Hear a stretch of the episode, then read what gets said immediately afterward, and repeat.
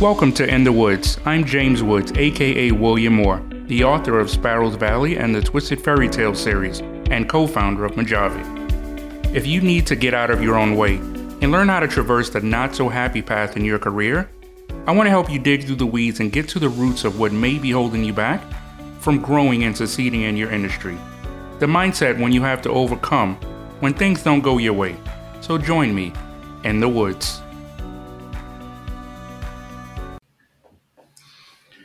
Hey guys, welcome to In the Woods. I'm James Woods, aka William Moore, the author of Sparrows Valley and the Twisted Fairy Tale series, and co founder of Majavi.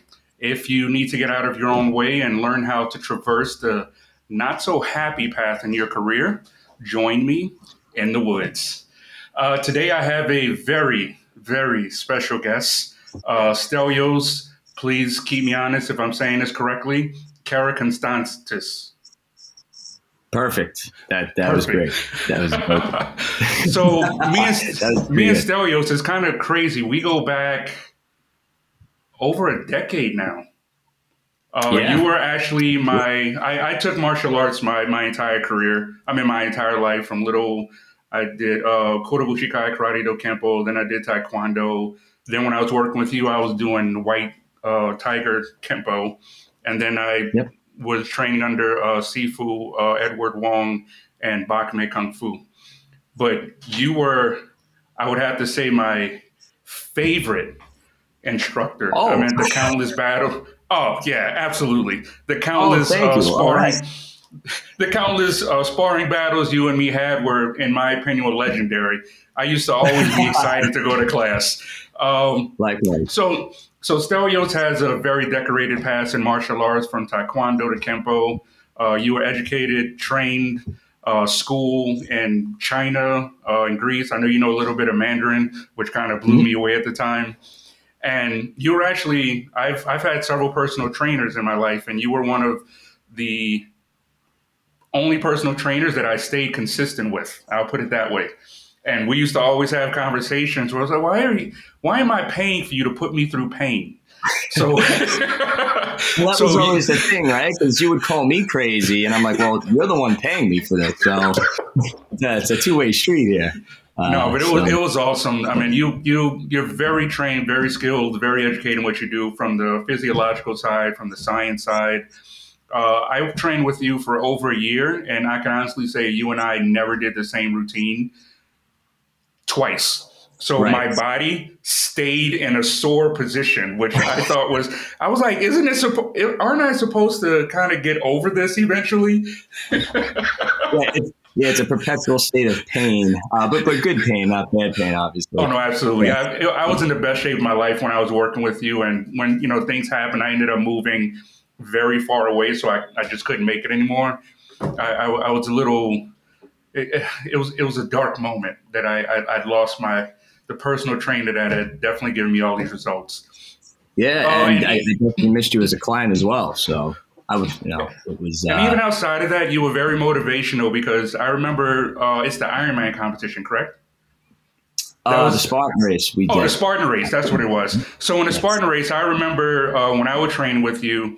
I don't know if it was that year or the year before. You were going. It was something called the triple, some triple threat, or yeah, the, the trifecta. The yeah. trifecta, and mm-hmm. you were that close, but it was for the the, the monster one.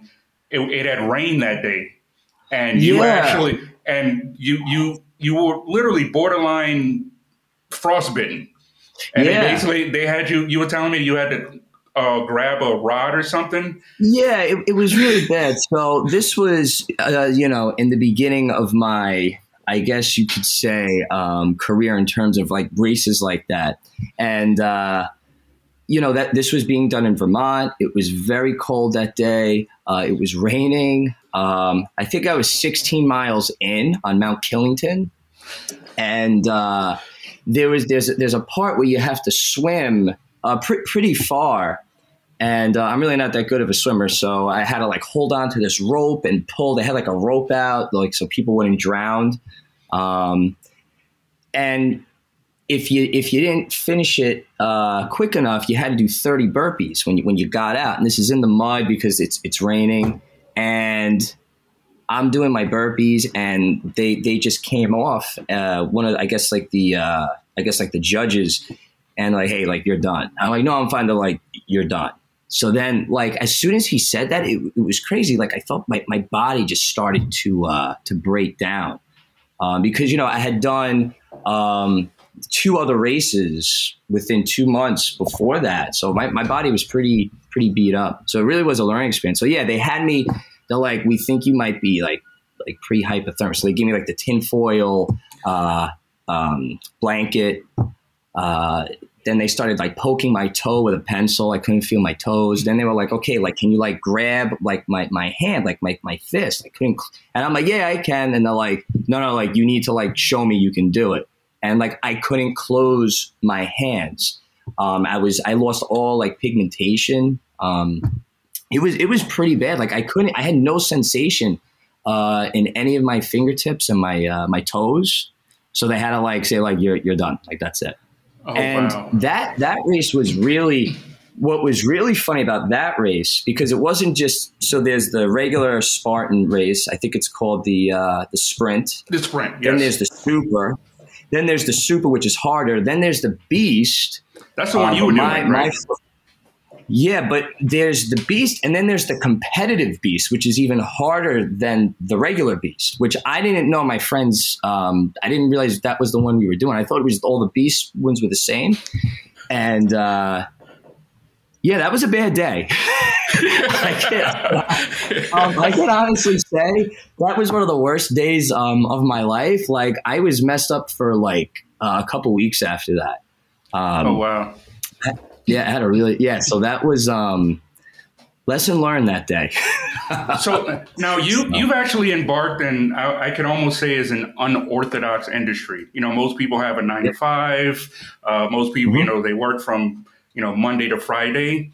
You were in you were a martial arts um, sensei instructor, and then you opened mm-hmm. up Shredcore, uh, your your own gym. I know that was a very um, important and next step uh, endeavor for yourself and w- where you where you are now. But when you first started, when you were going to school, I know you uh, studied abroad in China and you were training. Was this something that you were expecting? Because I know you didn't go to school for for training or being in you know working in a gym. How did you initial initially begin your career, or was it something right. that you just kind of fell into? Yeah, so it, it was actually um, it's really it's it's a crazy story. It was completely almost by accident. So you know, I kind of grew up in a household where I was told, "Listen, you're going to be either a doctor or a lawyer." Or you're, you know, you're a piece of trash, right?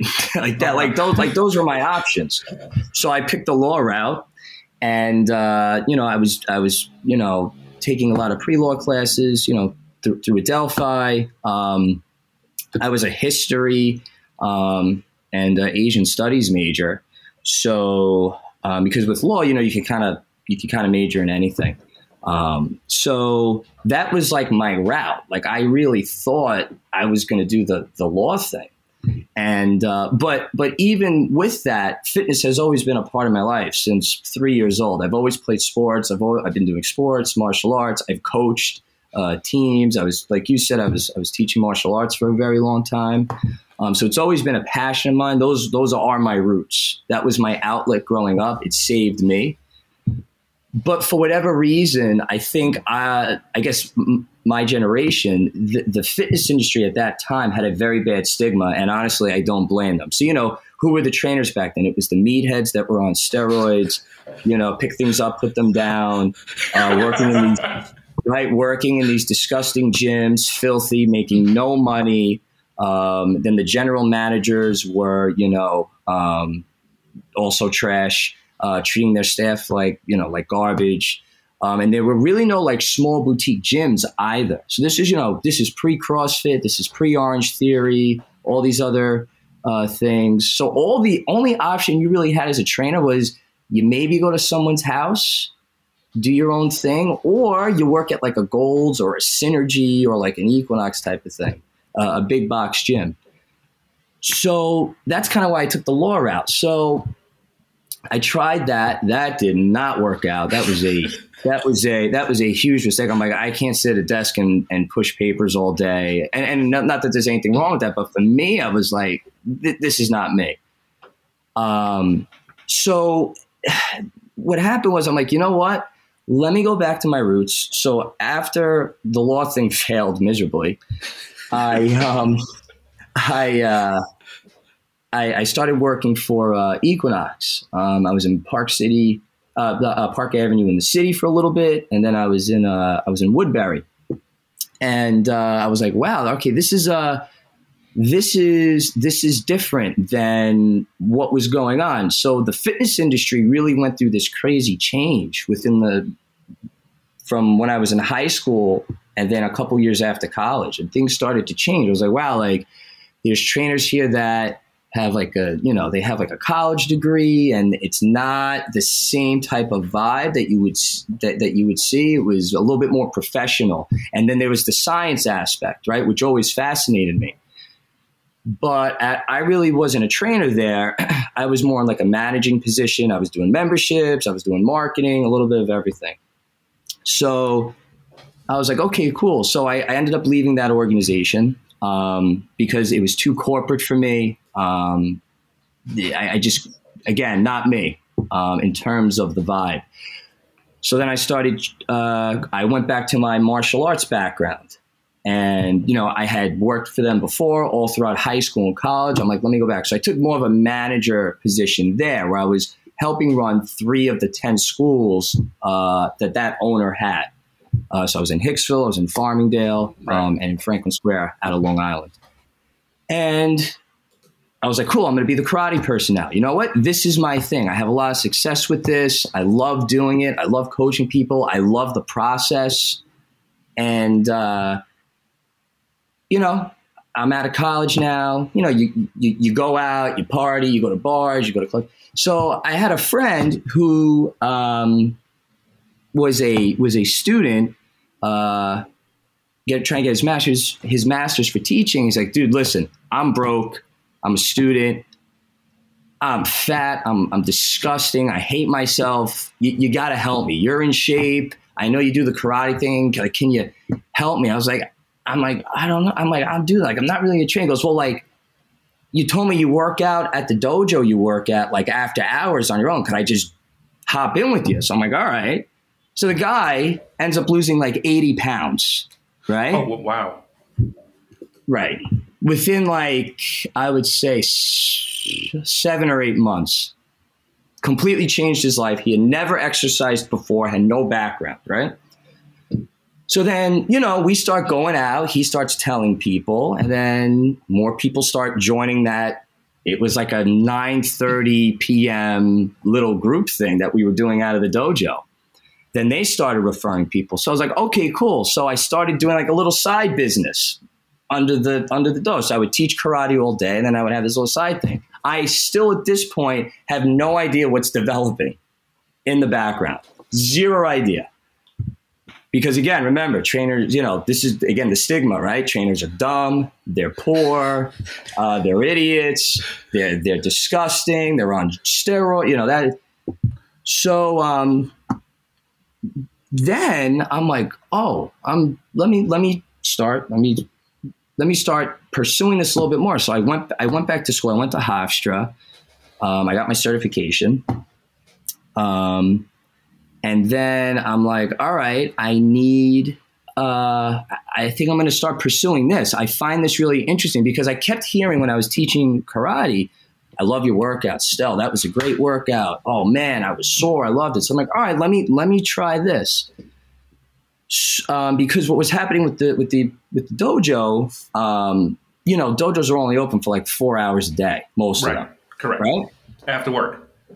Yeah. So I'm like, let me let me start pursuing this. So my, my the owner at the time didn't want me training people there so I'm like, okay. So I started uh, training people out of my car, house to house, everywhere from, you know, uh, like borderline Queens to out east.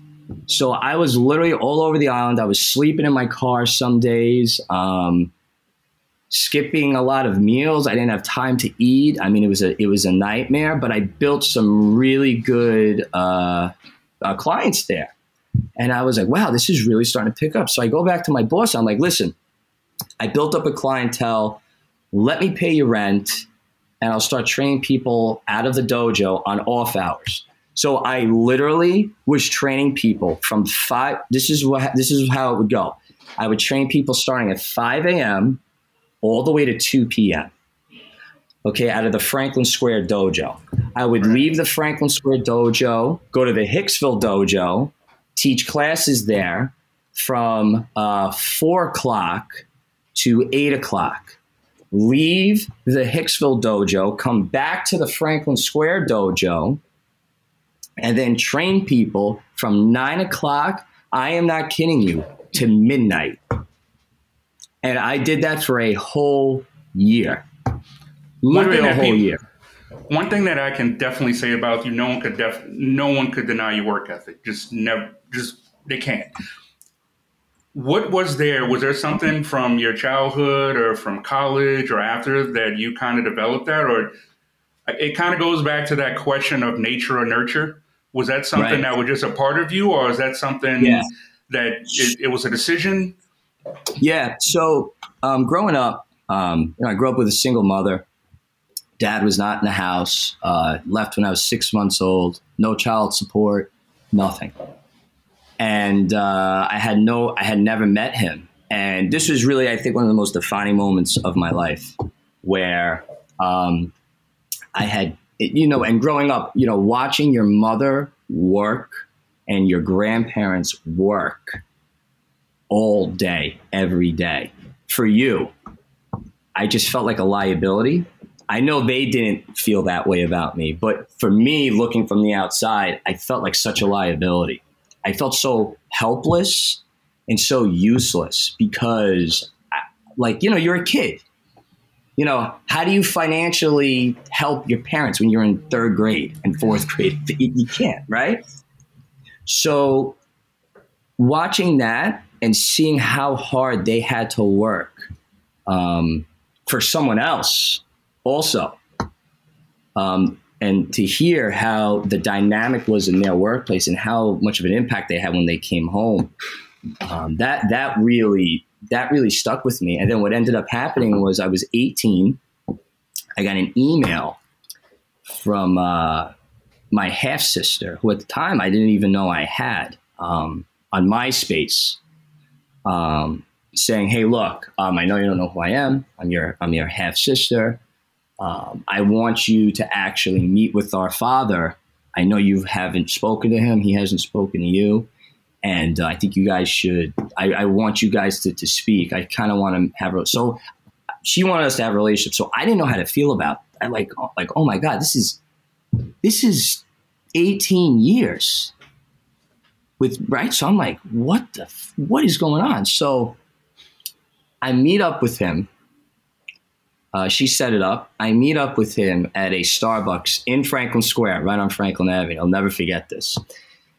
And uh, I sit down with him.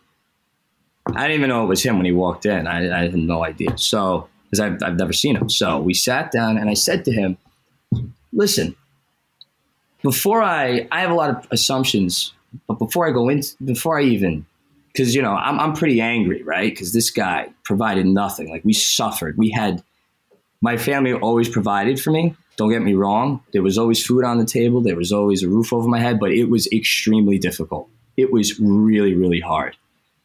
It, it, I don't know how I till this day know how I did it. But anyway, as soon as I met with my my dad, I'm like, listen, like, why did you leave? And like, if you left, like, look, I could kind of get around. Maybe the marriage didn't work out, but like, why didn't you provide for me and my mom? Like, find like anything. So he said, listen, as far as I'm concerned, I did my job as a parent.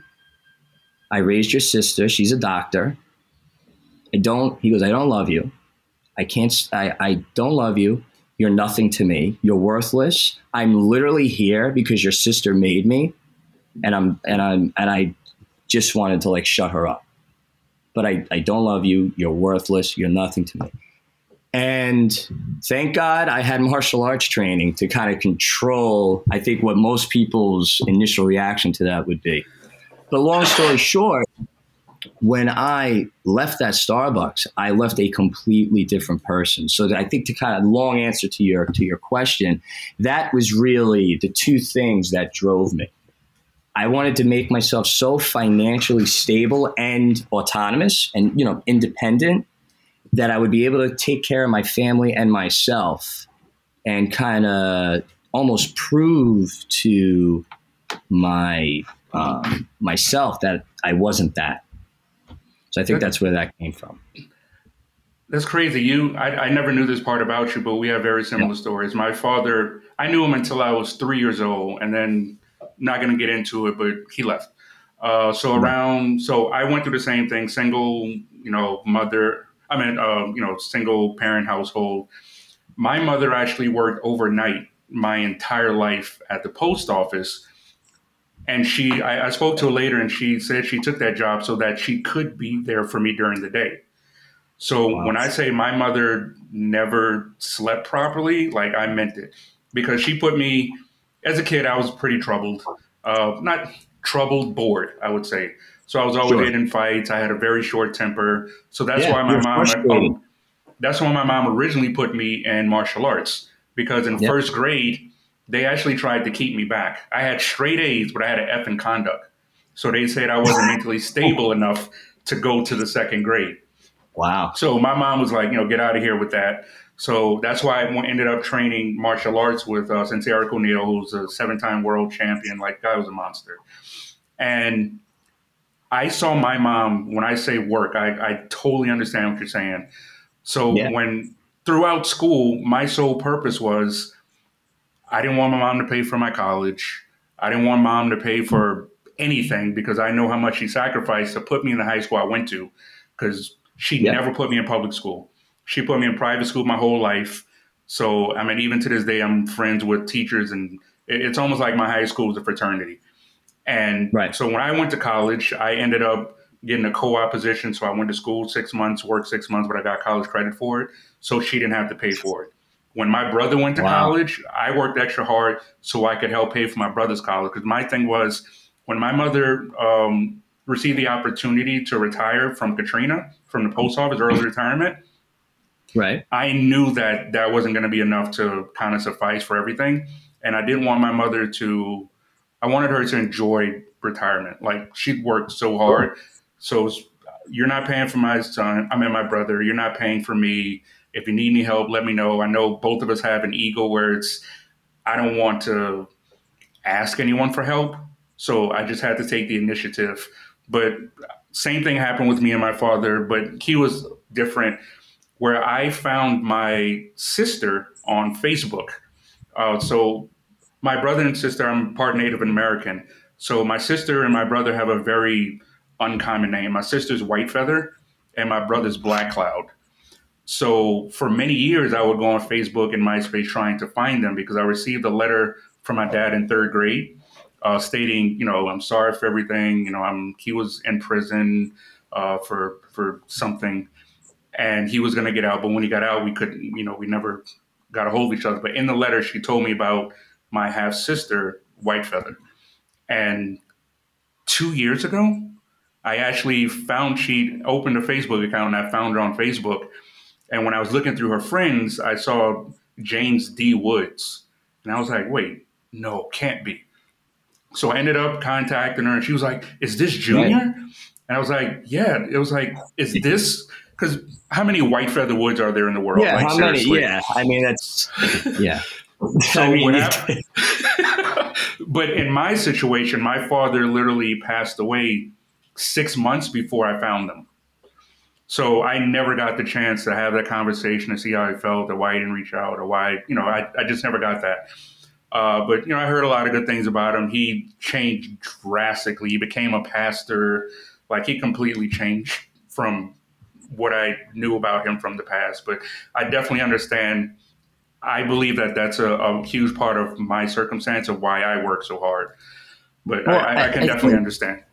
I, I think it kind of goes back to this concept where like responsibility is taken, it's not given right? Because look, anyone can say this is your responsibility to do to do X, what, what, you know, whatever that might be. But it, it's ultimately up to you to go and physically take it, and then yes. and then run with. It. Um, you know, so so that yeah, so that that's kind of where my mind was always at. Whether that's healthy or not, I, I don't know. um, it got me this far. It can't. yeah, yeah, yeah. So, um, so yeah, that's that. That was really how. That was kind of the fuel. Um, it was just a lot of anger, frustration. Um, yeah, anger and frustration. That was kind of fueling. Would you say that, that the martial arts was? I know you you kind of brought it up when you were speaking about the conversation with your father, and the martial arts kind of gave you that discipline or that that level of calmness.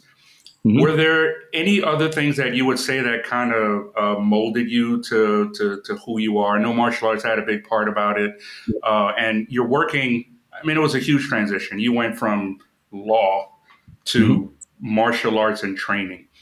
Mm-hmm. A lot of people will go into a career and they'll decide this isn't for me.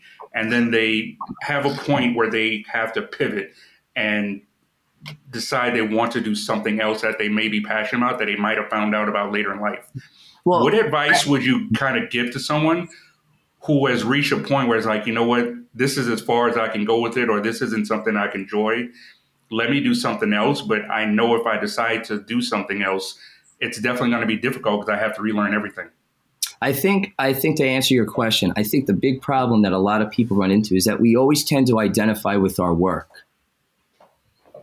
I mean, you ask anyone, like, what are you? I'm a firefighter. What are you? I'm a doctor. I'm an accountant.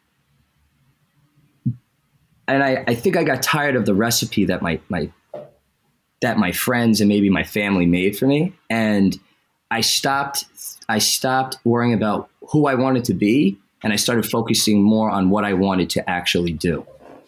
And I think that's, you have to really figure out what you want to do. Because in doing, you become, right? Right.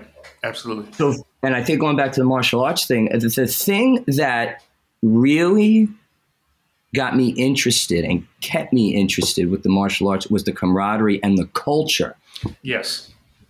That was manifested. Th- this camaraderie this you know this mutual suffering this hardship that creates friendship uh, this, this goal oriented meritocracy type of thing. I mean i mean you know like i i have friends that i have met there that i started with at white belt stuck together all the way to our our black belt test which was like almost seven hours long I think it was seven hours long. Five. Yeah. Yeah. You, you know, like that type of relationship that you have when you physically express um, what's going on with yourself, right? Because there, everyone's facade, all the layers start to peel away very quickly. You get to see who people really are when someone else's well-being and your own also is is is on the line, right? So that was really kind of what um, I liked about that the martial arts. I think I think the most, and that's kind of what helped me mold me for the type of culture that I had in my gym, uh, that I have in my gym now, for sure. That's crazy how you say that because I have this philosophy that I tell everyone wherever I work, whatever company I start, anything that I do, I want to train and mentor the people that I work with so that they can leave but I want to treat them so that it never even crosses their mind to leave. Right. So absolutely. I never really thought about that perspective from all the martial arts that I have and, you know, it's friendship through trial and fire. Yeah. That every place that I've gone to, I've, I've received this question before at all the different companies I go to. I know we had this conversation before. Um, what what do you feel is the difference between why you get promoted to you know in my case a tech lead or a software architect or like the head guy in a specific company not very long after I start these careers and I tell everyone every place that I've ever worked at I have never been the best developer there never there's always someone on my team who could wipe the floor with me from the technical aspect. Right. But it's in regards to developing culture, in regards to the people skills and working with other people and bringing people together and making sure that the project gets done in a smooth, uh, smooth manner and in a timely basis. Those skill sets have definitely been cultivated and ingrained in me from martial arts because I used to train at uh, at the uh, the first two schools that that I that I trained in in Taekwondo and Kota Bushikai, and there's definitely a, a, certain part of your personality that you have to develop if you don't have it.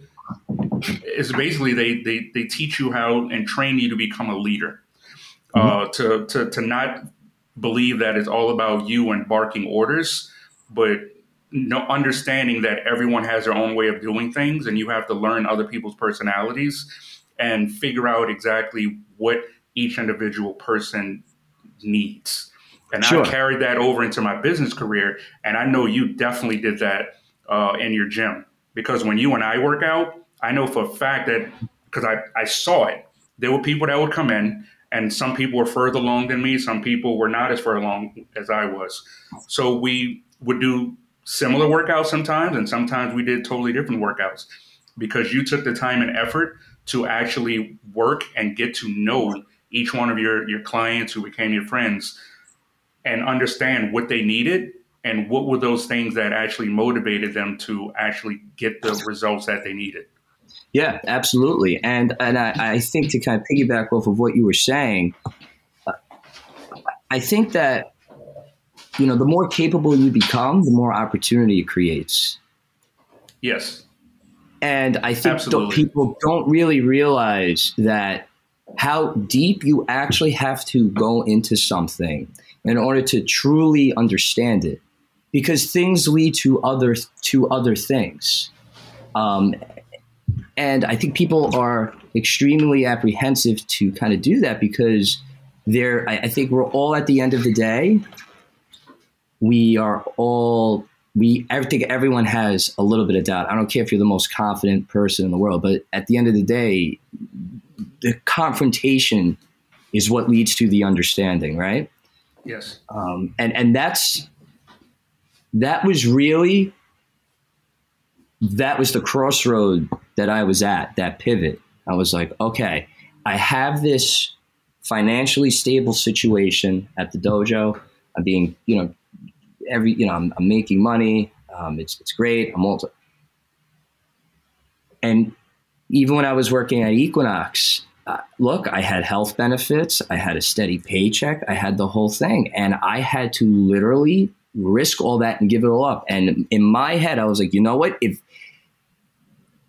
if I fail, it's my fault, and it wasn't meant. It wasn't meant to be. So if I really want this, here here it is. This is this is the opportunity for me to make this happen, and and that's what happened. I went back to my boss. I was like, hey, let me rent the place out. I did that for a year.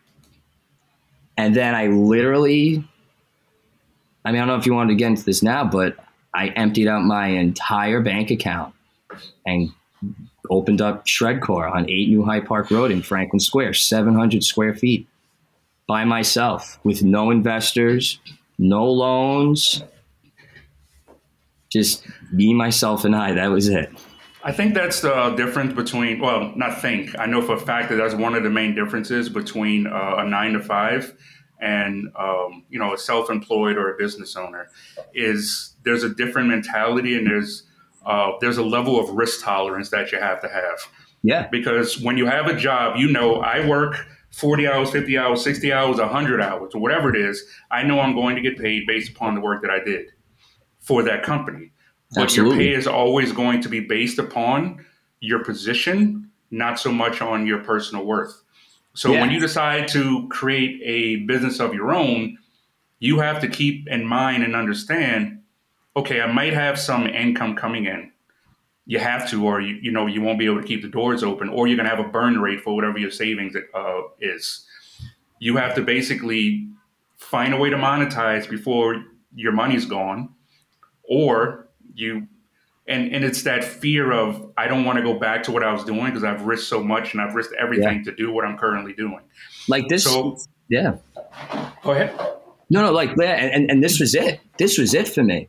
And I was really getting it from all angles because it's like, okay, I have no security financially right now.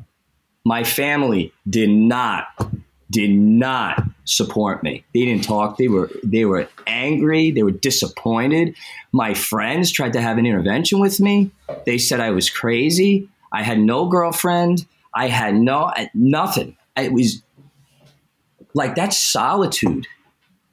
Like like you know, and I mean, I was at the when I opened up, I couldn't even afford a floor. I had plywood on the floor for like six months. I didn't even have a sign. you know, I didn't even, I couldn't afford a sign. The state came, the state, the uh, the town, uh, uh, I think it was the town of Hempstead. They came down and they said, "You don't have a sign." you're required by law to have a sign on a place of business, all, or you're going you're going to get a fine. Well, I'm like, look, here's the deal. I just opened up. You could either find me and then you'll have no one here, or just give me a couple months and then I'll, I'll pay for the sign.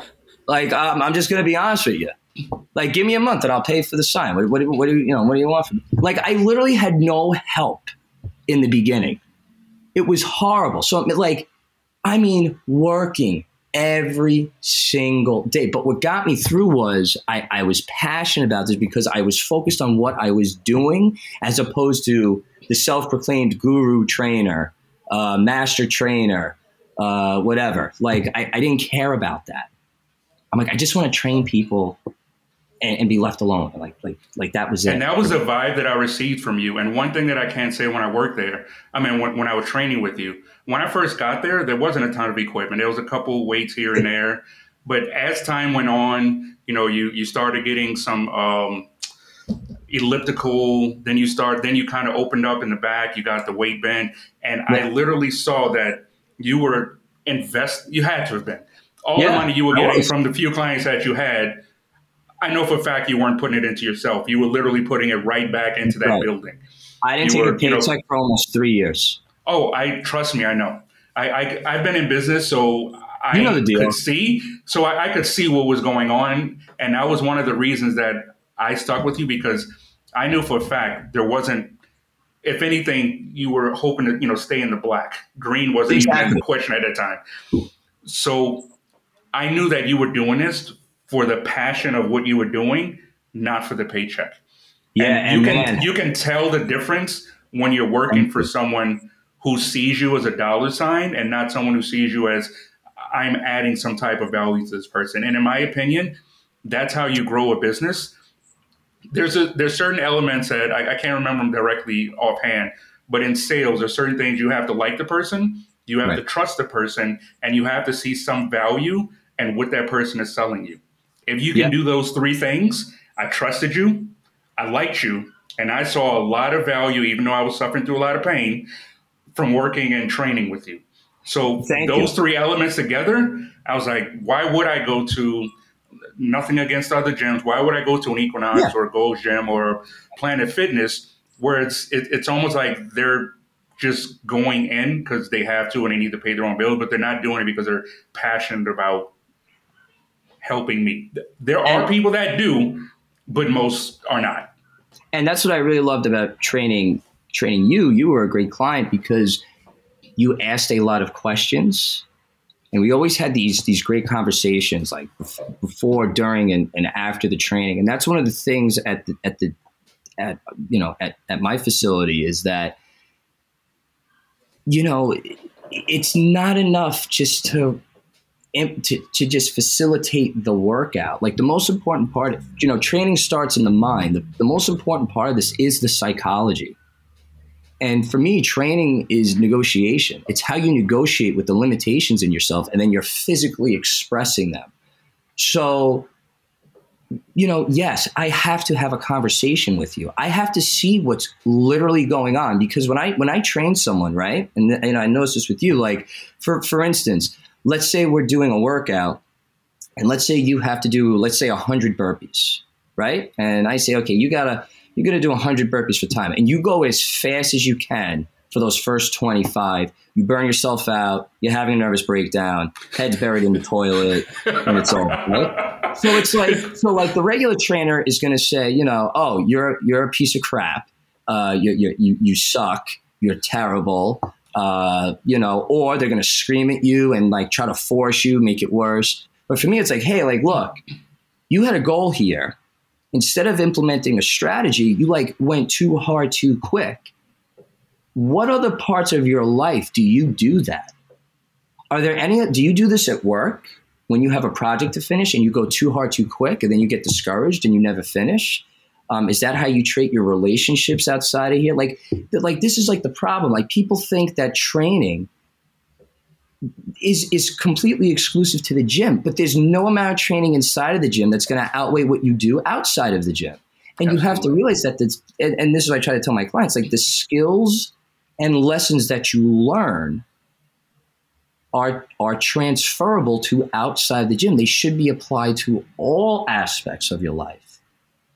I shouldn't just be paying attention when I'm doing push. I should be paying attention to my body all of the time. You know, like eh, eh, eh, and that's kind of what I find fascinating. It's like you know this this verbal jujitsu that you kind of have to play with people to kind of figure out what makes them tick. Because again, it's it's not a one size fits all approach, right? Absolutely not. Some people some people need the pat on the back. Other people function great with the disappointed dad syndrome, and other people just like to be shit on. You know, it really it really depends. It really depends who you're working with, right? But it's your job as the right. trainer to facilitate that and that's one of the things I love training with you. Like you were so immersed, like you bought into the you not not fin- now I'm not talking about financially. Like you mentally bought into this emotionally, um, and when you have that, um, you, you know there is there is a, a you're giving more than you, you, yeah you're giving more than you take on both ends and I, I think that's right. a great that was a great that was what was great about training you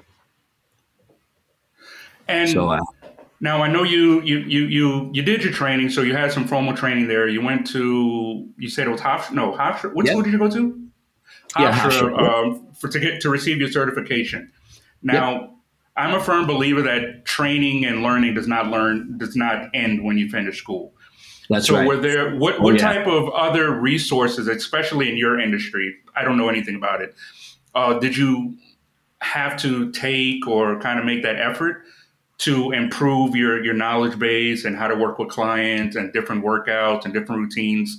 Training what were people. kind of your what, what were your resources to figure out? Oh, it was basically just trial, not trial and error, so, but saying.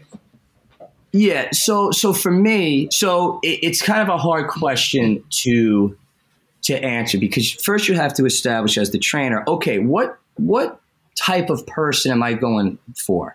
Am I going for athletes? Am I going for rehab type of people?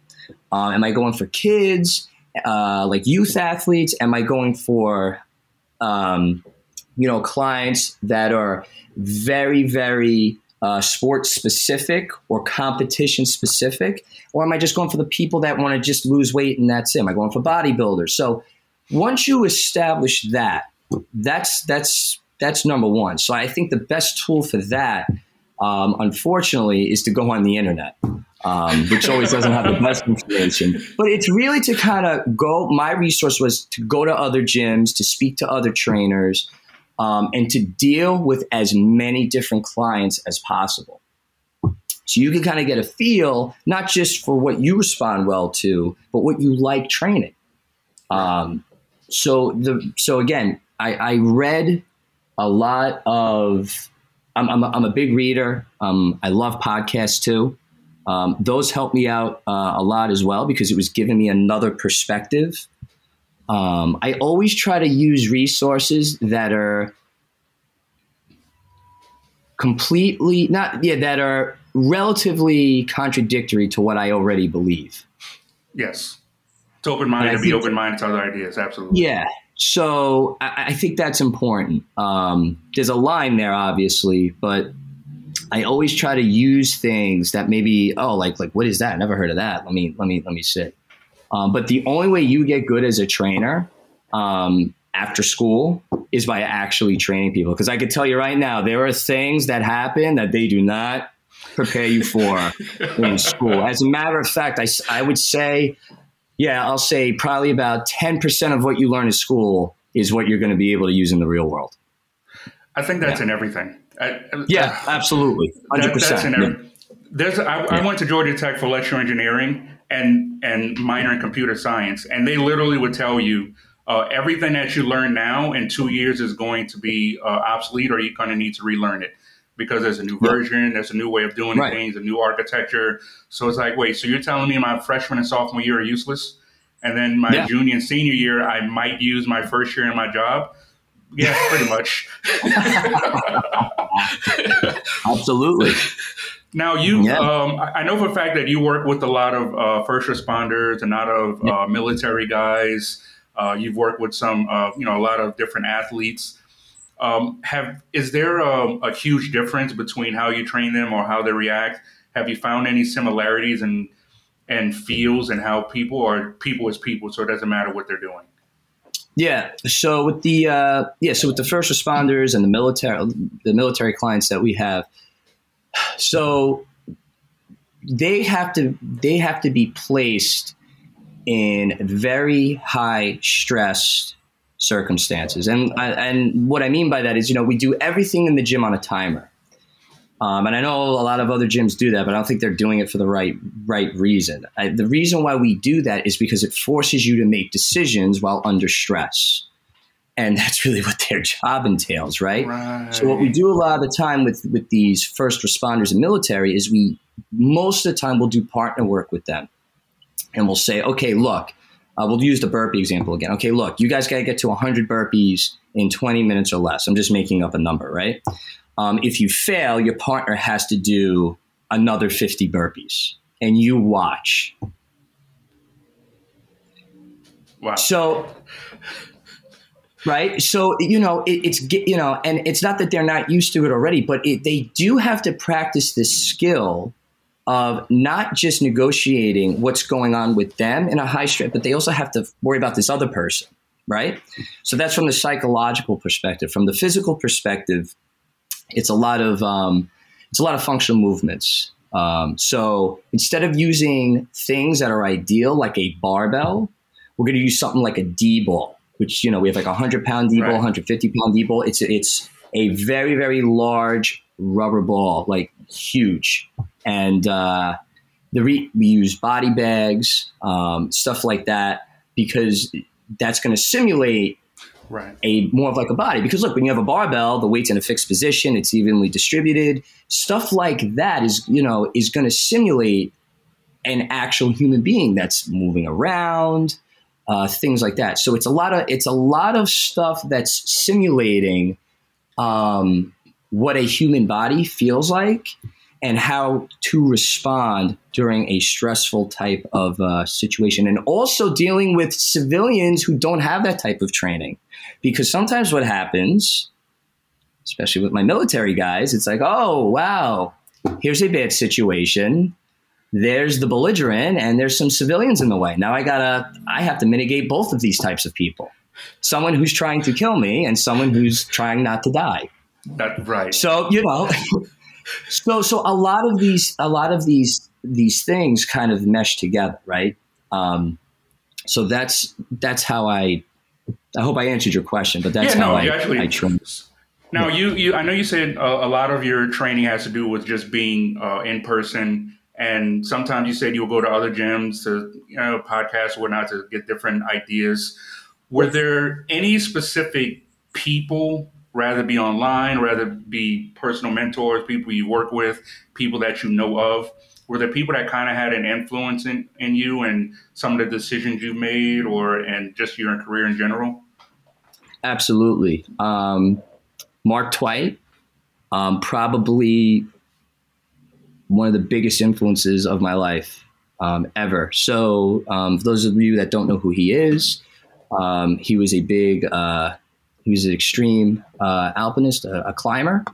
Um, mm-hmm. Shattered a bunch of world records. Um, he is an amazing trainer. He trained a lot of military. Um, uh, he did the uh, the movie 300. Um, he trained oh. all of those guys. Um, so what was really cool about him, um, he had started with a gym called Gym Jones that you know G Y M J O N E S. I, I know. Um, yeah, yeah. So just just to clarify, so, so he he was like I I really believe he was one of like the really the first guys to kind of explore the psychological aspect of this and focus more on changing people's behavior first, as opposed to just the the physical, right? Um, and, and I say this all the time. You know, your aesthetics are a consequence of your fitness, right? So you don't get the you don't get the six pack first, and then you learn how to do all the all the stuff. You learn the stuff first, and then the the abs are a byproduct of that. You learn how to do the exercise. You learn how to do the nutrition. You learn how to recover and sleep properly. So that was really um, him. And and just as as a, as a quick side story, this is this was crazy. When I was in seventh grade, one of my senseis got me the 300 DVD, the movie, right? Um, so I'm watching it, and uh, there's a bonus disc on there. And on the bonus disc is this guy, Mark Twight, behind the scenes showing how he trained this guy, all these guys. And I'm like, oh, I just from that moment, I became so enamored with this guy. Then I read, I read a bunch of his articles, his books. He's a big writer. And I just loved how he approached everything from this mental and psychological perspective. So I'm like, wow, this is amazing, man. man. Wow, look at those guys. So cool. Wow, look how hard the workouts are. And I think that was another thing he was known for, like this unfiltered, unapologetic approach to fitness, getting rid of all the false guarantees and the promises and the and the gimmicks. So I watched this. I'm like, wow, that's amazing. I could never do that, right? Fast forward Instagram social media comes out, right? And I'm following him. The Gym Jones page, I'm following his page. He ends up leaving that gym. I don't know why at the time. He releases a podcast. I start listening to the podcast. He starts talking about a URL on this podcast. I'm like, why does he keep? Me?" So I look up the URL, and there's a shirt you can buy on this URL, but in order to buy, in order to buy it, it's password protected. You had to figure out this password that he was hinting at. I put the password in. I get the shirt, and I get in, and I get a uh, another card with the shirt that leads to another episode of a of a podcast, which led to another website. Long story short, um, he opens up a new gym in Salt Lake City in Utah, and they had a five person scholarship program where you had to write an essay to go train with him. Right. And I wrote one of those essays and I got picked. Oh, really? and I got to go train with this guy, and I've been going ever since. I went three or four times. I haven't been able to go because of COVID. Right. But it goes back to kind of what I was saying. This capability thing, I was because I went through this process, right? Opening up my own gym, practicing my writing because my writing really helped me cope with what was going on with my life at that time because I was alone essentially, right? Um, paying attention to myself, focusing on my business, all of these things made me more capable and it created an opportunity for myself. And I'm literally got to train with like my idol. Since you were seven years old? Since uh, seventh grade. Right. Seventh grade. Okay, seventh grade. Yeah. Right, right. So I got to train with him. Like, yeah. So, I, and it was it was like a life change. I've, I've been going. I mean, if there wasn't COVID, I would still be going. I would still be going for sure. That, but, that's funny that you kind of bring up COVID because I actually wanted to talk to you about that. Sure. Um, from your perspective in the gym and the COVID, I, I speak to a lot of people from a lot of different industries. Any industry where you have to work with someone face to face, where there's like yeah. Not so much physical contact, but there's close proximity of each other. All of sure. those industries have gone through hell for the last year, year and a half. Yep. The gyms had to be especially difficult. I know when COVID started, oh, yeah. I, I literally canceled my gym membership because it wasn't open. So it's like, what am I paying for? And, you know, I got some home equipment, the whole nine, just to kind of continuously work out and stay in shape. And because of COVID, I, I can say that um, that is a part of my current physical situation, which I am working very hard to uh, eliminate. But how has COVID uh, affected you? And I know you've seen and heard a lot of things that there had to be different, I don't want to say legalities, but different situations of what you can open. I know yep. there's a whole thing with. Can you just kind of go into that a little bit? Because I've always sure. been interested to hear so, from someone who's in it. Sure. So I can only speak from New York. Um, what I can tell you is that they were especially hard on the gyms, more so than any other industry. But one of the few industries that didn't receive direct funding, uh, we were shut down uh, the longest. Uh, we had the most restrictions, and um, what was going on from a legal perspective was insane. So the way New York was kind of opening, it was in phases, and in each phase there were industries. So phase one was, you know uh, you know this these you know it's only essential. So it was like it was uh, uh, hospitals right. supermarkets. Then like there was phase two phase three. We were supposed to be supposedly in phase three. He took us at the governor had taken us out of phase three with no reason. Everyone else he explained why not the gyms then he put us in phase four took us out of phase four and then said, You're never, he didn't give us an open date at all. The only industry. Now, prior to this, uh, you could get a wax, waxing places were open, tattoo parlors, body piercings, strip clubs. And these so you physically gotta, touch each other. Yeah. Um, so, you, you know, you got to wonder there's people getting lap dances having their their skin pierced, having people on top, massages, having people literally on top of them. But I can't be in a space with someone X amount of feet away with, you know, like, so what's the deal? So we tried to get, so this was, so that was like the first thing. So he gave us no open date.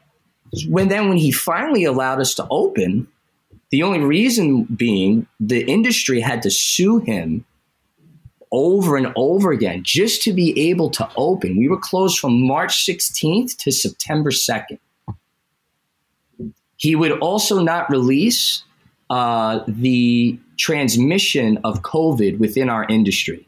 We had to sue him for that. He held it for five months, I believe.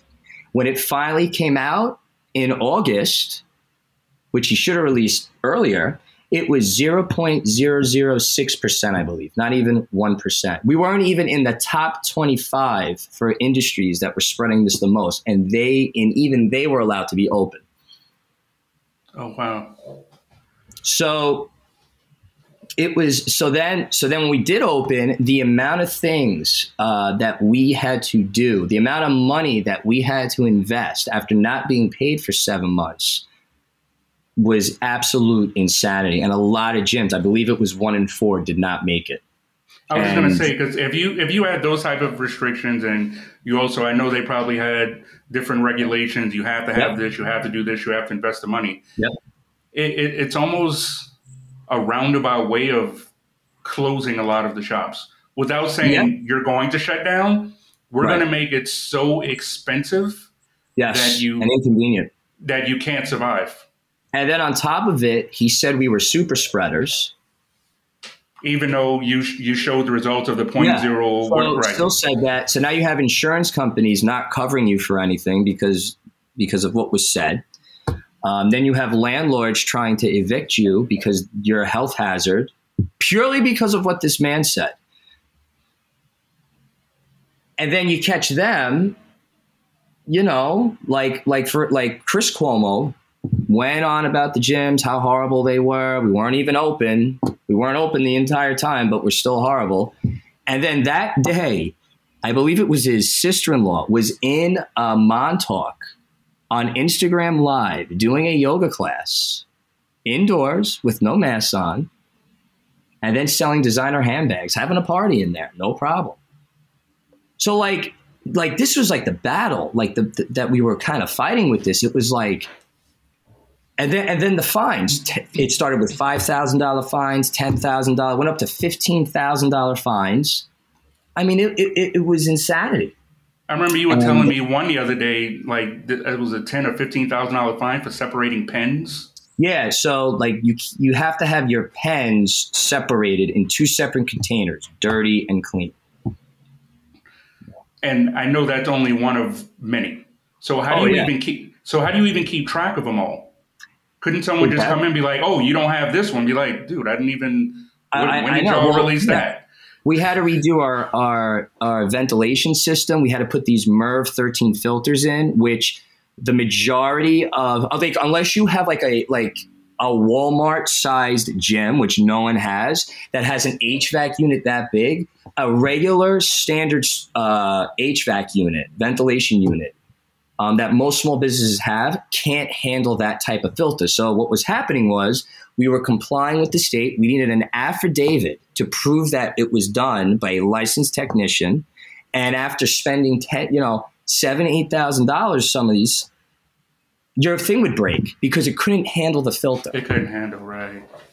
Wow. So, so where are you guys now? Is it in a better situation for the gyms? Well, where we were originally, yeah, I mean, we're better now, but um, I fear that they're going to uh, shut everything down again. They do not like the gyms. I don't know why, but I mean, they are they have been singling us out from the beginning. Um, they do not like us for whatever reason. Um, I mean, I know, I know, I think I know the reasons, but I mean, that's another rabbit hole we'll save for another day. But but um, we're we're doing great, and I think to just elaborate, the type of clientele we have at the gym is very very different than what you see in a regular gym.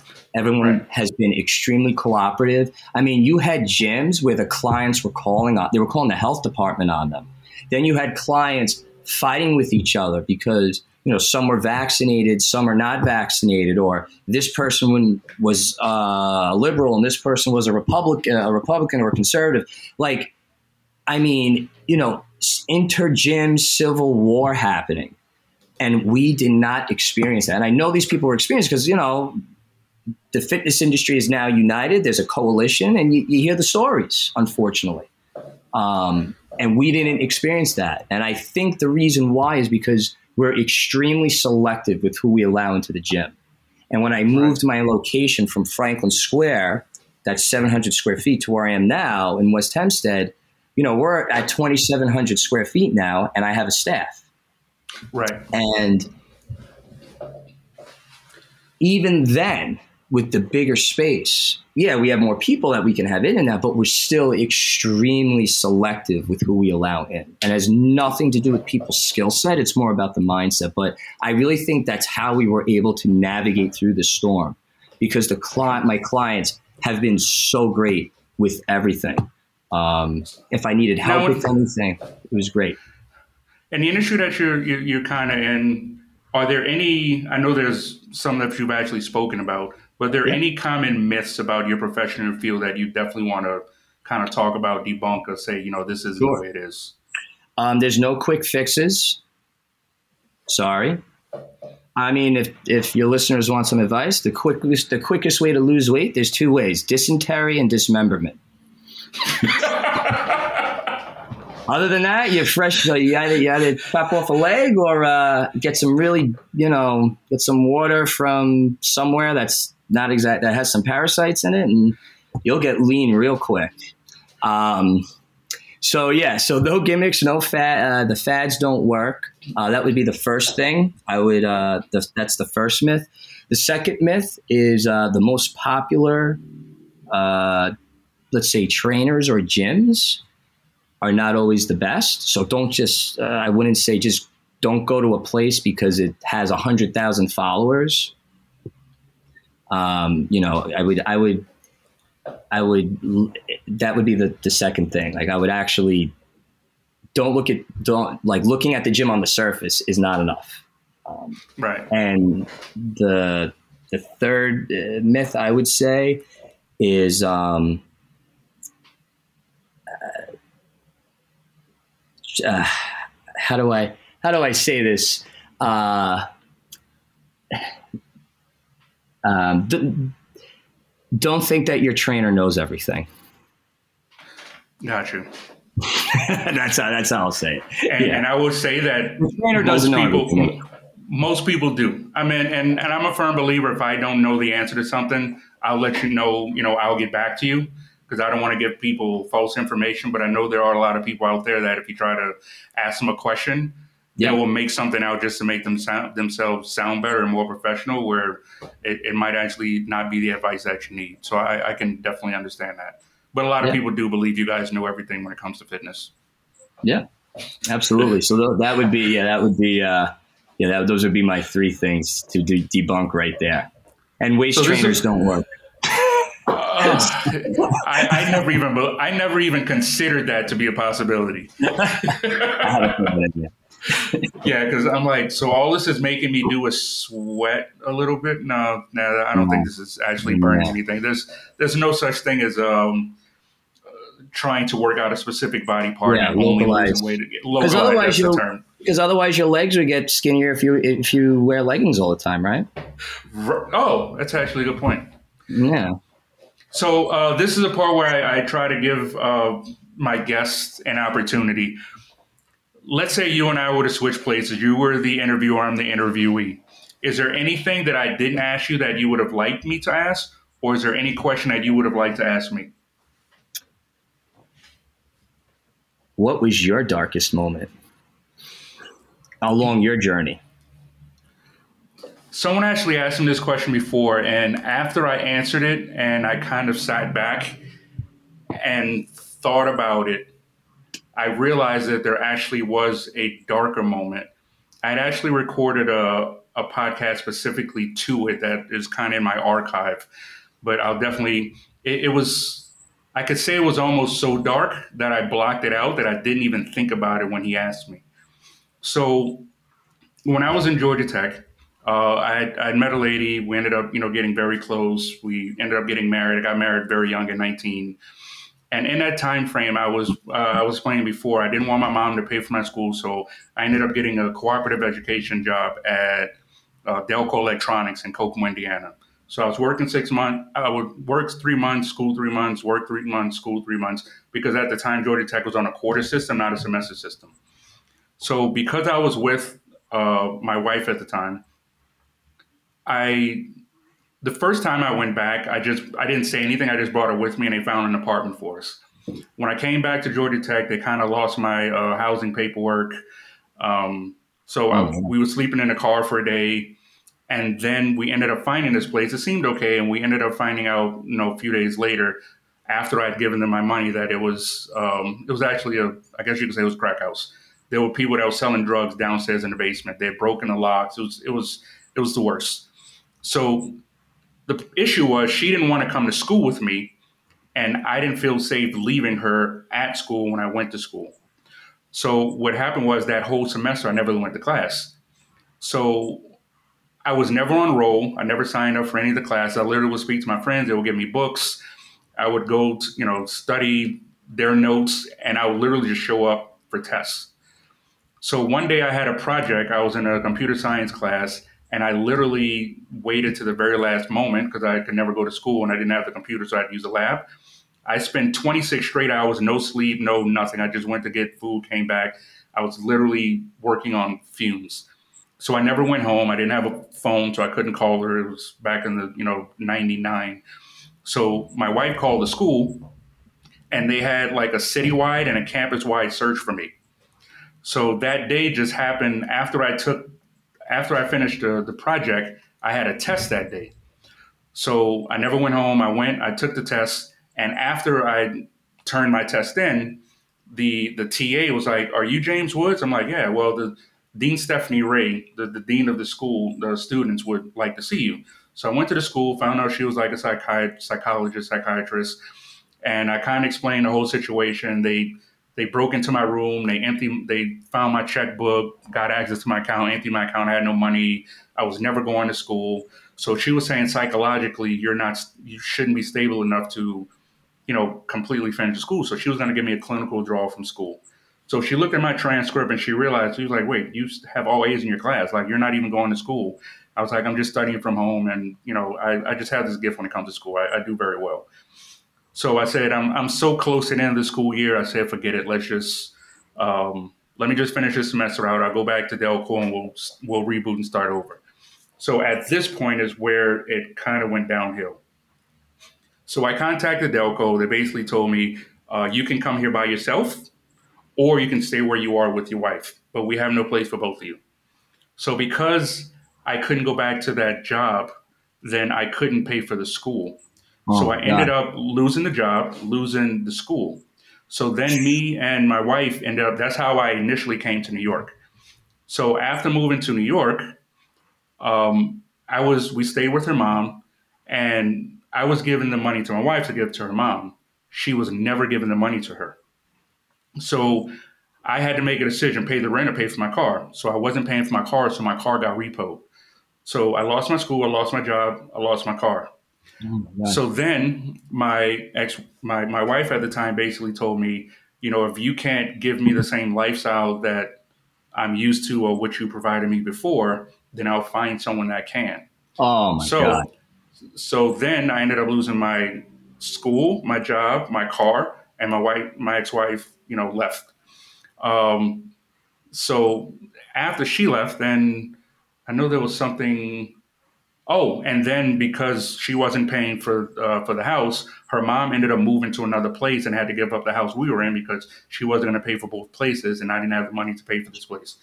So, in literally a six month period, I lost my school, my job, my car, my my house that I was staying in, and my wife.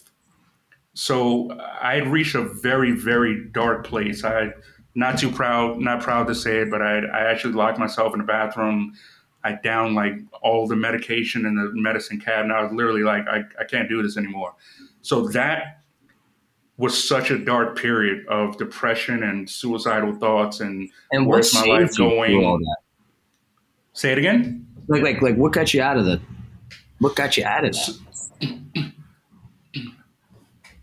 to this day, sometimes I, I don't know.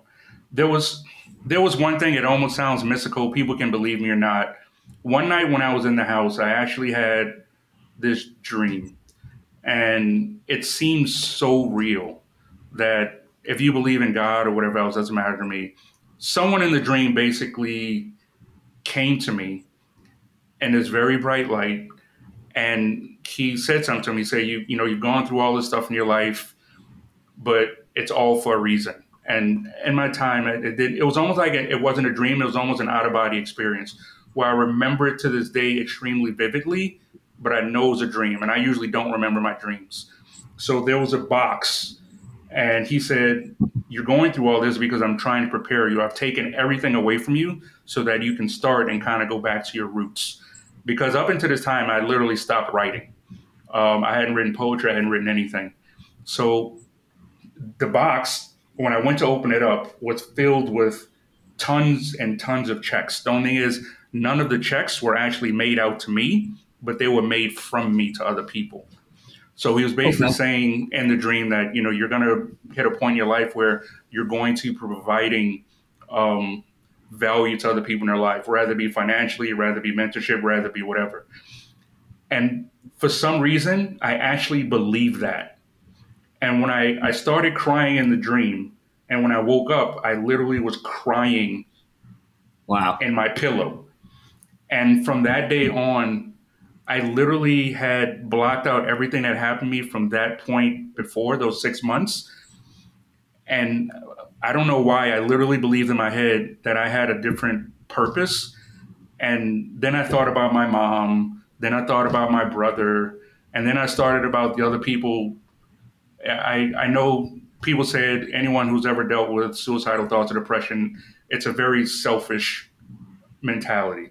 So people's like, oh, well, how can you kill yourself? There's all these, when you're going through it, you're not worrying I, about any of those yeah. people. Yeah y'all don't matter to me at this point. This is 100% I am in my own head. I don't really give flying rip about any of you guys. It's about yeah. me right now, and I don't want to do this anymore. And it's a punk's, I don't say it's a punk's way out, but it's, it's literally a quitter mentality where you just give up. And from that point on, over the next year, I'd probably worked 15, 20 jobs. Uh, I started writing again, which was kind of like my release. I actually have a ton of notebooks over there. It's like about this high, front, back, every page. I actually cool. became started becoming very known as the poetry writer because I would go to South Shore uh, Food Court, and I literally I, I have this I don't want to say issue, but something happened to me a young as a young kid. I developed this condition where um, I can literally block things out. But it, I did it for so many years that I would block out my my mind to this day. Sometimes can't tell the difference between good and bad memories. So I would block out some of the trauma that was happening, but I ended up with black out things that were important. Okay. So there'll be times you and me could be having a conversation, and tomorrow I won't even remember you and I spoke. Right. Or you could call me Sunday, and for some reason I can't remember your name. So it always comes back, but there'll be a period of time where I don't know. I'll wake up and I don't know what today I'm going to forget. It's the weirdest thing. But all that to say is, I've I've learned to use to turn that curse into a blessing, where now I can, if I need, I the more noise there is, the easier it is for me to go into that world of that that place of zen or whatever you want to call it where i can write. So my stories i, I go into a place where i literally will put on my headphones i will blast itunes to the absolute yeah. loudest that it goes. Uh. And the thing is the louder it is the more noise i have here the more i can focus and hear. So i literally when i come out of my trance of writing my poetry or my book it'll be like an hour or two past. People have been knocking on the door. I've missed 15 phone calls, but my eyes are open, but I'm just not here. And I right. literally will write till, you know, for hours. So that's how I came up with all this poetry. But poetry was one thing, that dream, whether it was real or not, it was what I needed at that moment to believe that I had a purpose. And if I wasn't here, I wouldn't be able to fulfill it. Well, so you know, I, it, it, was it was a decision. It wasn't anything particular. The, right. I think at the end of the day, it's like suffering is a skill, right? and yes, you know, it, it is right. It, and I and I kind of say it in the sense it's like, look, like you have to kind of learn. Not, not. I'm not saying you. I'm saying in, in general. I think everyone, including myself. It's like you know, you're gonna eventually reach some adversity and some horrible time uh, in your life uh, eventually, and you have to learn how to like just ride the wave but not sink, you know, type of thing. And you know, there's a one of the one of the other questions you asked me, what type of resources? You know, there's a book. You know, I'm sure you Sun Tzu, The Art of War. Oh yeah, I, absolutely. I, I I love that book because you can literally apply it to anything in life and I, I, I learned something new from it every time I go back. And uh, there, there's a battle. Uh, forgive me, I, I name escapes me. There's a battle where um, the, there's one army and they're outnumbered by the other army, and they don't know what they're going to do.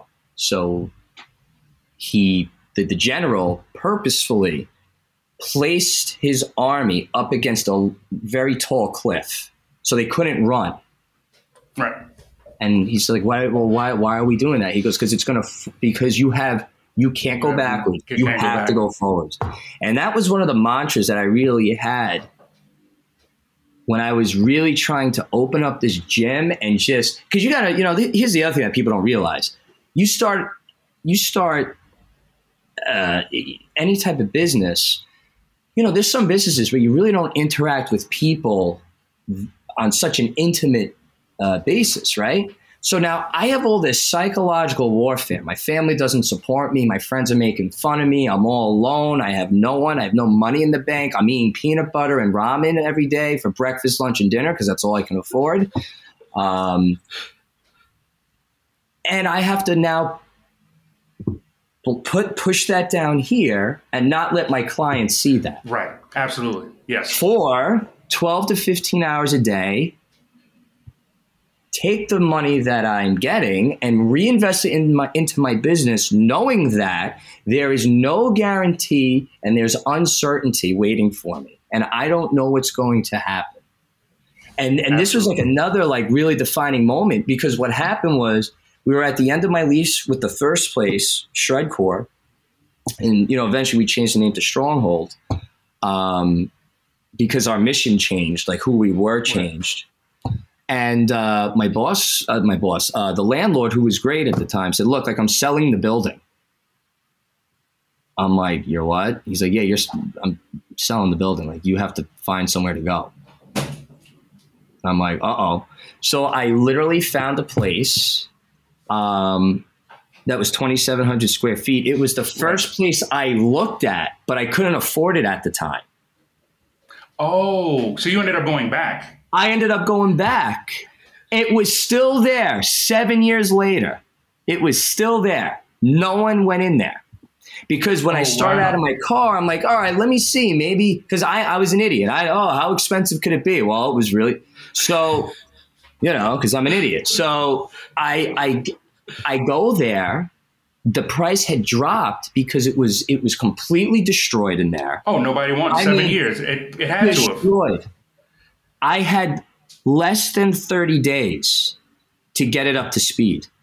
I threw out almost 900 pounds of demo.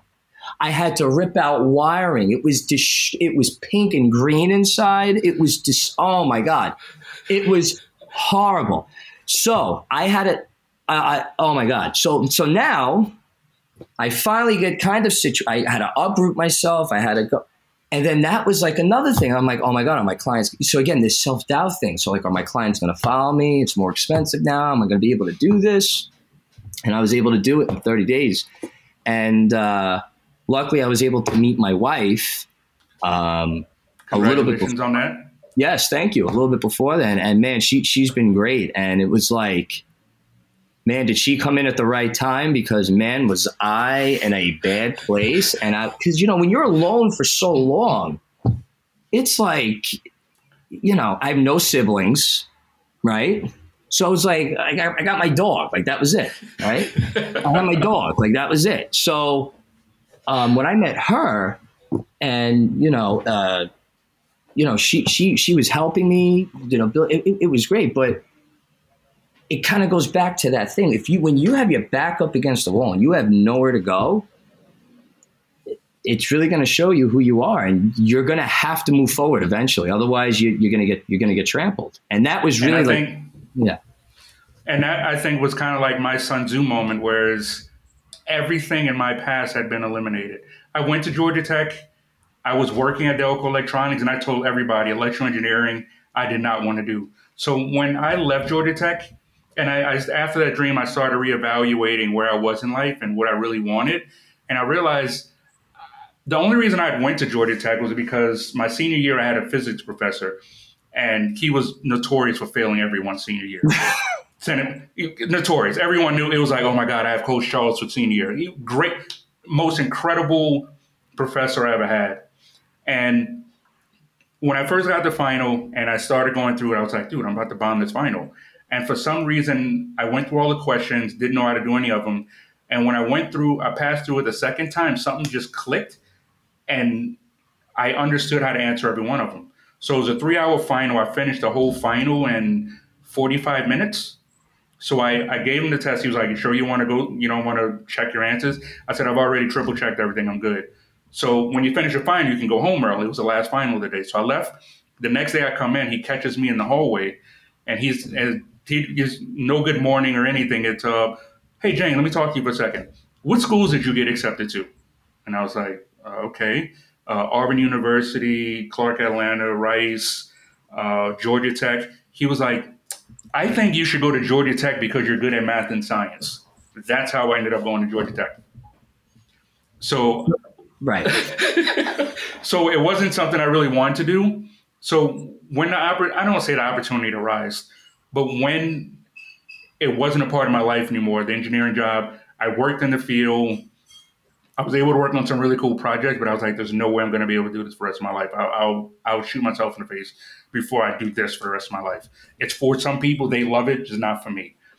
Uh, the car, I mean, that kind of hurt. So I ended up having, I was at story, you know, they say, um, oh, remember your grandfather tell you the story where they walk 15 miles uphill both ways? Uphill, yeah. Well, backwards. I was actually, I was actually that guy where yeah. I would have to walk to work in the rain, in the snow, miles. Uh, if you, anyone who's listening to this who knows Bayshore area, I literally would walk from South Shore Mall to Deer Park train station oh, every yeah. morning I'm, for I'm work. Familiar. Yep.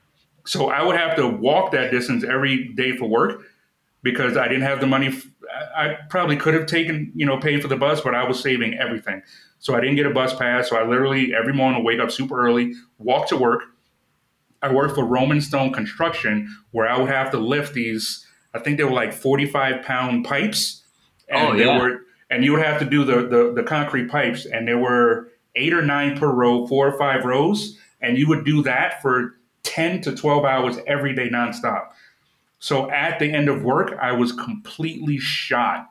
And cool. there were days after doing that for all those hours, I'd have to walk home. And then I bought a bike. And so it, it was, I was going through all these trials and tribulations and struggle, but I also realized what I was planning was someone else's dream for me. And it wasn't exactly. something that I really wanted to do. So when I gave up everything, at the moment, it just hit me all at once. It was like, oh my God, my life is ruined. But when I actually sat back, I was like, if she was going to leave me for this, then she's not the person I should have been with. I went to college for the wrong reason. I, I experienced a job that after experience, I realized that's not what I wanted to do. And if I stayed in the house, I would have been with her. And it was just, it, I, I just came to the realization after I started thinking clearly that it seemed dark, but it wasn't as dark.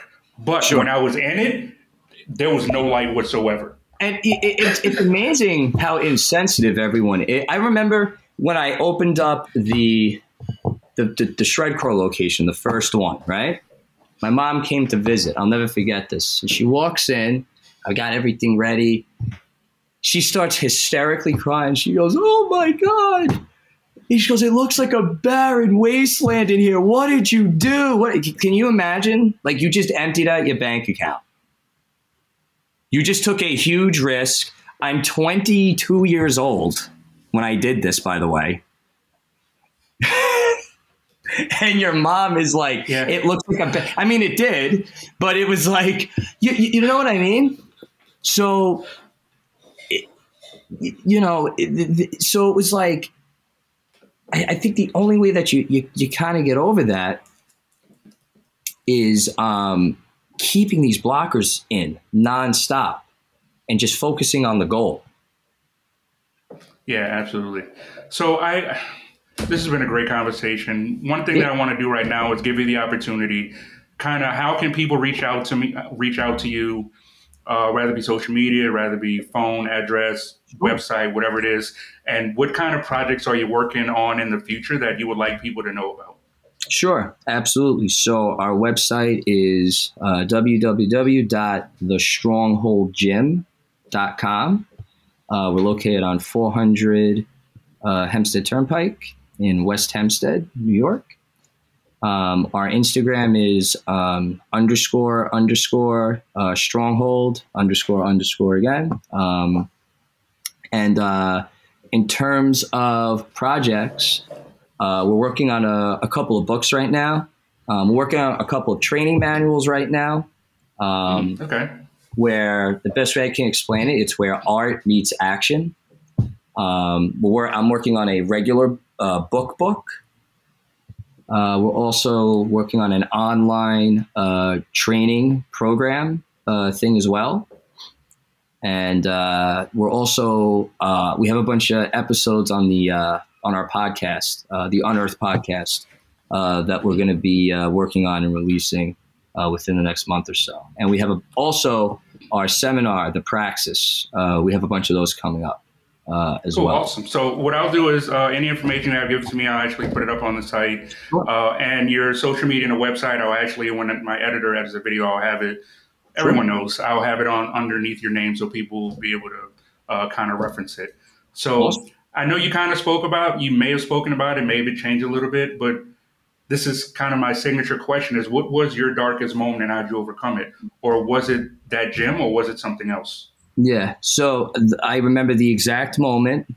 It was um, when Governor Cuomo took us out of the phase four of the reopening, which was the last phase, and said we were going to pretty much be closed indefinitely. Didn't give us an open date, nothing. That's li- oh, yeah. he specifically said indefinitely. Yeah, he he he said these are the phase four industries. We were in them. He took us out and then gave us no open date. The only reason right. why we were allowed to open on September 2nd is because we sued him. If we didn't sue him, we were not going to be reopened. Oh, wow. How did you kind of overcome that? So, as that happened, um, my mom also had cancer. She was in the middle of doing uh, chemo. So, she was extremely sick. So, now I have my mom who's like in excruciating pain. Uh, my, my identity and livelihood has been taken away from me um, under false pretenses. Um, and I'm in my parents' basement. You know, we didn't have a house back then. So, like, I'm in this small little room. And I just remember, like, like, you know, having my hands on my head. I'm like, what the hell am I going to do right now? Like, my mom, my mom's in really bad shape. I don't know what's going to happen. Uh, because we were closed on the 16th and then my mom got diagnosed with cancer on the 17th. Right. So now I'm like, my mom's sick. I have no job. Forget about the job. The industry looks like it's never coming back. Um, so the way I, honestly, the way I overcame that is by staying. I I re I almost had to reinvent myself, and I did that through training. Um, I did that through my writing. My wife was my wife was amazing. Uh, my wife really helped me a lot. She really kept me uh, level. I mean, there was a time I was like, "Hey, Amanda, you better get all the sharp objects out of the house. Get rid of my shoelaces. Make sure uh, I'm not, don't let me uh, go to the third floor of the house. Uh, you know, but uh, but I, but I, so that was like one way I dealt with it. I think the other big way was my clients uh, is really what got me through. Yeah. Man, they were, it was, it was these, I had clients that were saying, Stel, if the gym closes, I'll let you use my house for sessions. I'll let oh, you really? use my back. I'll let you use my backyard. Like, I wasn't charging them because the gym was closed, obviously. And they were like, hey, Stel, look, like, I'm going to donate X amount of money to you for the gym. And I'm like, no, that's okay. No, like, no, like I want that. I'm like, why are you doing this? Because I want, I want you to be there when this is over. And to know that I had people waiting for me like that, that's what got me through. I'm like, you know what? I have to come out of this better than I was before because it's what's it's what's expected of me from my clients. And I always say this that um, I, I, someone asked me this question before, like how I kind of overcome situations, and I tell them sometimes I'm not strong myself enough myself, and it's usually other people, rather be family members, people I know are depending on me, people who believe in you know my vision or my dream and want to be a part of it. So it seems like that seems to be a focal point, and a lot of people I speak to's answers. Uh, I had one guest who said it was his nephew that kind of supported him uh, gave him that motivation to do it again. You're telling me it's your clients. With me, it's my family, my brother, you know, people in my life. Just to put it out there, there, there's always going to be someone that needs you.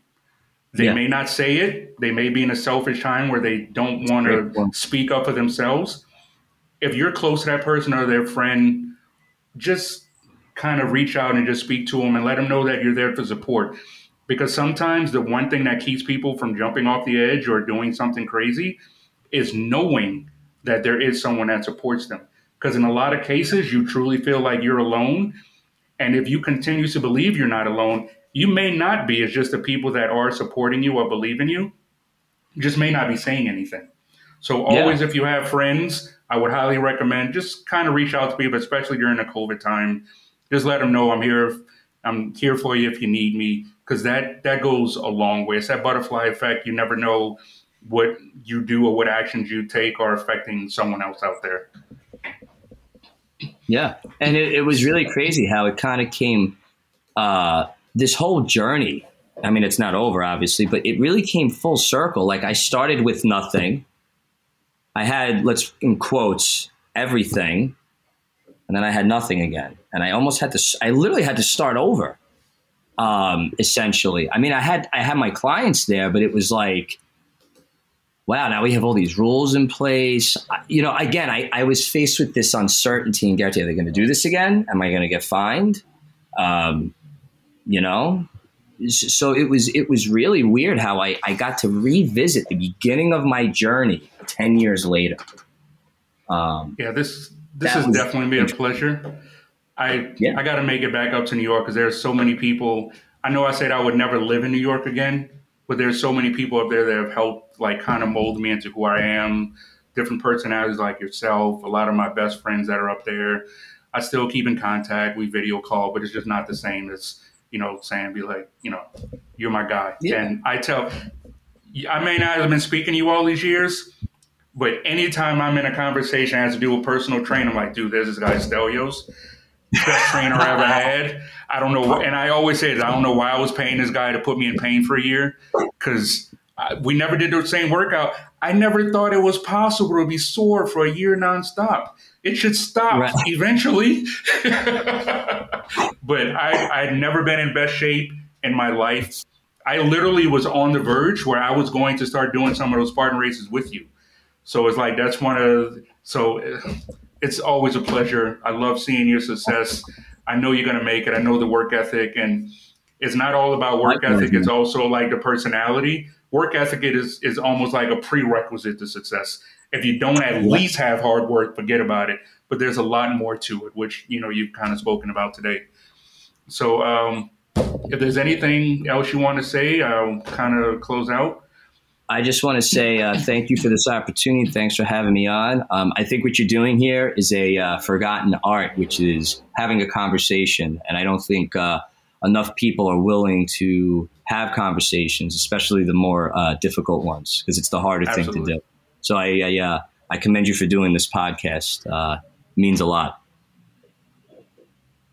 Absolutely. Absolutely. Thank you. And I'm going to continuously. Um, putting out more podcasts and speaking to other people from different industries because people don't realize I enjoy this because I'm learning as much from my guests as my guests may be learning from me. And yeah. also for my listeners, there's as always I'm trying to pull out those nuggets from everyone because everyone has a story that everyone else, somebody out there needs to hear. Yeah. So thanks for joining me for this episode of In the Woods. Be sure to sign up to our email list at moreinthewoods.com. That's more M O O R E in the woods so that you don't miss out on our next episode. And follow us at William Moore, the author, on Instagram, and I'm James Woods, also known as William Moore. Thank you for listening.